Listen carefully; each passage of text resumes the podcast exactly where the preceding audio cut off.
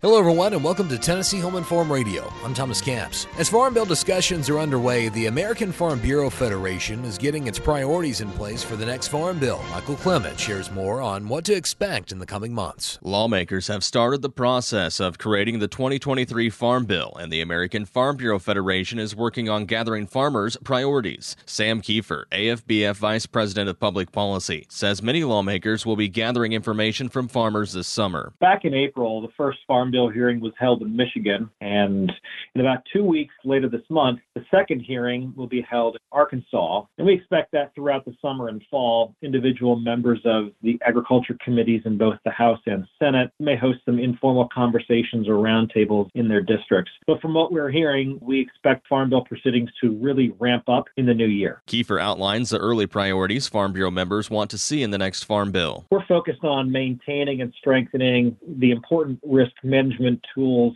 We're also focused on working lands conservation and other mechanisms that provide both an environmental benefit and the ability for food production. We're also going to make sure that rural America has the connectivity and the tools it needs to compete in a digital era. And lastly, but certainly not least, we're going to be focused on making sure this farm bill is bipartisan. Farm Bureau started its internal Farm Bill Working Group process one year ago, and Kieffer encourages members to get involved. Right now, our team is generating resources and analyses to be unveiled in the coming weeks and that information will be available to state and county farm bureaus as our state and county farm bureaus start holding their policy development discussions throughout the summer and the fall. And we welcome the thought and the input of members all across the country on how current farm bill programs could be improved, replaced, or redeveloped. Contact your county farm bureau to get involved. Michael Clements, Washington. Thanks, Michael. For Tennessee Home and Farm Radio, I'm Thomas Capps.